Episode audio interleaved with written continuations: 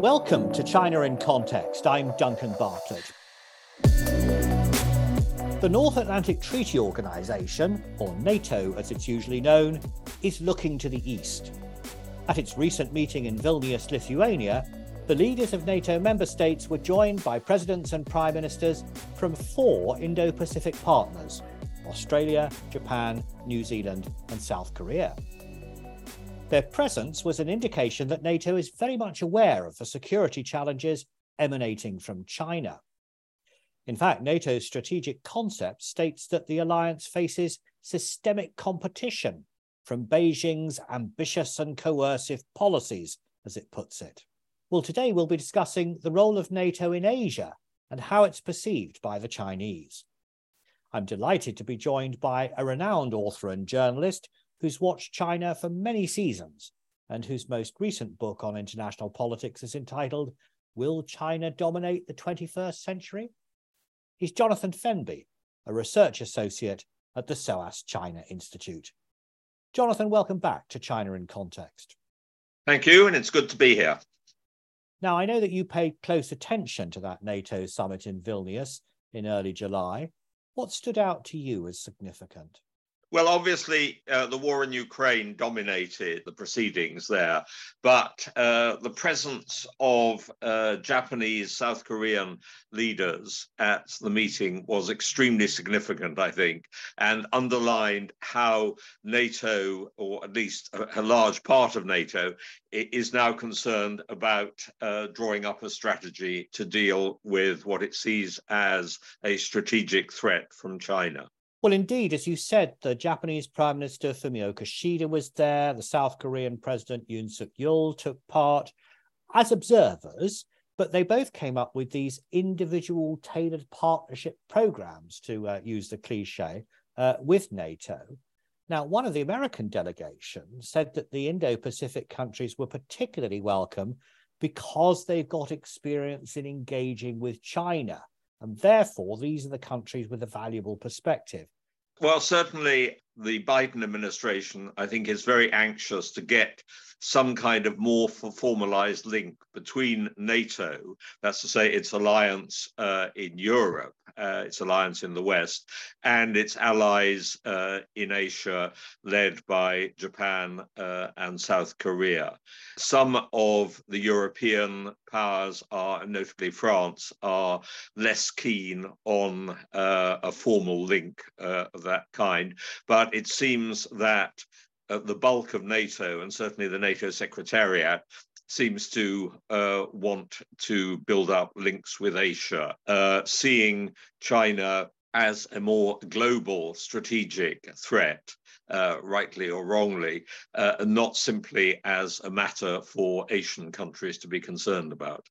Well, last year, following the NATO summit in Madrid, NATO issued a statement which uh, discussed China and said it was a challenge to members' interests. But the 2023 summit in Vilnius contained many clauses which were critical of China. It certainly seems to reflect, uh, it does reflect uh, an awareness on NATO's part that uh, China is now a global player which NATO, if it aspires to a, broader role uh, in the world, uh, has to cope with and deal with. This is not a purely military matter now.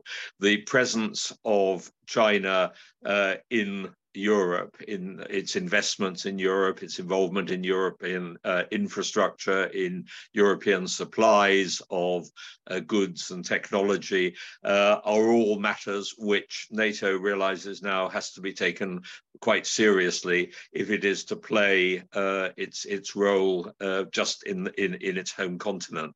Now, as you rightly said, Jonathan, the main focus of the Vilnius summit was the war in Ukraine. I found it interesting, actually, that the Chinese propaganda is sticking to the Russian line that it's partly NATO's fault. I was reading a piece on the website of Global Times, which, as you know, is a very nationalistic Chinese newspaper. Uh, and it said NATO's eastward expansion squeezed Russia's strategic space. That was the phrase that they yes. used. Now, nobody in the West would use that phrase, but Global Times reckons that the expansion of NATO is an example of American hegemony and Western supremacy. Can you help us to understand how the Chinese look at this? Well, th this goes back uh, some way um, and is certainly always present in Chinese official statements and official thinking that the West is out to encircle, uh, contain, if you like to use that old Cold War, War word, um, to contain China and uh, to expand eastwards into Russia too. That fits in to that uh, general picture. So uh, the Chinese view is that, if you like, the, the landmass of China and Russia is under threat from uh, America and its allies uh, in the Pacific uh, and from NATO in Europe. Well, I find it very interesting there, Jonathan, that you used the phrase, these are Cold War words, because that's exactly what comes out of these Chinese websites in English. It says this is the old fashioned Cold War way of looking at things. Yes, uh, absolutely. There, there, there is an increasing uh, Cold War uh, language there. And uh, it must be said, the Communist Party in China has always seen itself under threat, under attack from outside, from enemy. It needs enemies, uh, to put it very crudely indeed. And of course, uh, China is very opposed to any enlargement of NATO's role uh, to take in uh, the Indo Pacific uh, area. Uh, the China Daily, which is a, a government paper uh, in, in, Beijing, uh, said at the weekend that NATO would be a ghost at the feast in the Asia Pacific and that it should keep out. This links in with uh, the way that Beijing deals with Europe in general. It doesn't want to deal with big blocs like NATO or the European Union. It wants to deal with individual countries and to try to cherry pick among them to prevent a united front. And of course, the united front vis a vis China that is using, I know, a Communist Party term, but the United Front vis a vis China is exactly what the United States is looking for in lining up allies in Europe and Asia. Oh, absolutely. I agree with you there because one of the things that was being emphasized at the NATO meeting in Vilnius was unity. And actually, yes. there's an overlap here with the rhetoric that came out of the G7 summit in Hiroshima in May, where Joe Biden said that the G7 had never been more united. And the yep. implication, of course, was that they were united in recognizing the strategic challenge posed by China. Yes, and of course, the link uh, drawn between the war in Ukraine and Chinese threats uh, to take military action against Taiwan are very much in uh, everybody's mind.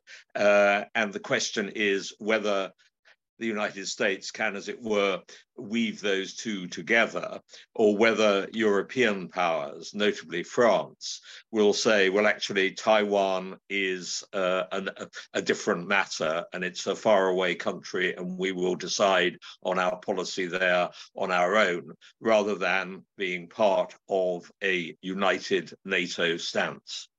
Let's go back to what the Chinese perspective is imagine that we were in SOAS and we're talking to some students who are who are studying China and international relations, and one of them says, "Well, look, I think it is true that NATO is encircling and trying to contain China or the Western alliances. Look at the way in which um, the uh, United States is sending a, a submarine armed with uh, nuclear weapons uh, down to uh, Busan near uh, South Korea. This is an example isn't it, of, of a threat to China posed by its rivals. How, how do you think we could respond to a student who took such a position? We'll say, well, there is, is a lot of truth in that, but that's the way great power politics work. Um, the United States wants to capitalize on its alliances and to build new alliances, the Quad, the increasing link up with Australia um, in uh, East Asia. And uh, I would reply to the student, uh, yes, but that's the way things work. And uh, after all, it is China that was expanding uh, into the South China Sea, building bases, taking over very, very large maritime areas, which are vital for shipping lanes and thus vital for European imports and exports. You can't expect countries not to try to play to their advantage. Now, China does not believe in alliances. Its only uh, treaty alliance, I believe, is with North Korea. This is a different kind of game, but the Biden administration has clearly seen the potential for building up a coalition, if you like, of democratically minded countries. And those happen to be countries which feel that China is a rival and a strategic threat. So the evolution of this kind of containment, encirclement uh, is, I think, entirely normal and natural uh, in great power politics of our day. Let's talk about another uh, rhetorical device which is used by both NATO members and G7 countries. They say that China presents a challenge to its members' values. They talk then about this concept of autocracy versus democracies. Well, I, I, I don't see there uh, very much of a drive by Beijing to export autocracy on the Chinese model. I think uh, China is the to use an old phrase, the middle kingdom. It is different from other countries, and it isn't expecting European countries, NATO members, for instance, suddenly to become autocracies on the Chinese Communist Party led model. So we won't see that. On the other hand, the influence uh, of China through particularly trade, uh, commerce, and investment is more uh, insidious, more difficult uh, to pin down, and could well undermine the kind of unity on which the West places quite a, an important price. All right, then. So you don't see China trying to export autocracy. But let me share with you a quote by NATO Secretary General Jens Stoltenberg. He said, if Putin wins in Ukraine, this could send the message that authoritarian regimes can achieve their goals through brute force. And he continued by saying, This is dangerous. Beijing is watching closely and learning lessons, which may influence its future decisions. So, in your view, what lessons do you think China is learning from the events in Ukraine? China has drawn the lesson from Ukraine that invading an invasion of the kind that Russia undertook uh, in Ukraine and which there is speculation about China undertaking towards Taiwan is an extremely risky undertaking. And myself, I think it is pretty unlikely that Xi Jinping will launch military action against uh, Taiwan, similar to what Putin did in Ukraine. I mean, the way I see it, Jonathan, there's some big decisions to make in relation to NATO's role in Asia and quite how far the alliance should go in terms of meeting the challenge from China. Now, the Japanese prime minister has said that Japan is not applying for membership, but I, I, am sure Japan is heading in that direction. Uh, and yet there are skeptical voices on this. Emmanuel Macron of France seems concerned that NATO's involvement in Asia could lead it to become entangled in wars which are not of its making. What's your perspective? You can understand the French uh, hesitation. And I think we're still at the stage where NATO is primarily a North Atlantic alliance set up, um, which is much concerned with the situation in Europe, particularly in Ukraine uh, and Eastern Europe vis a vis Russia.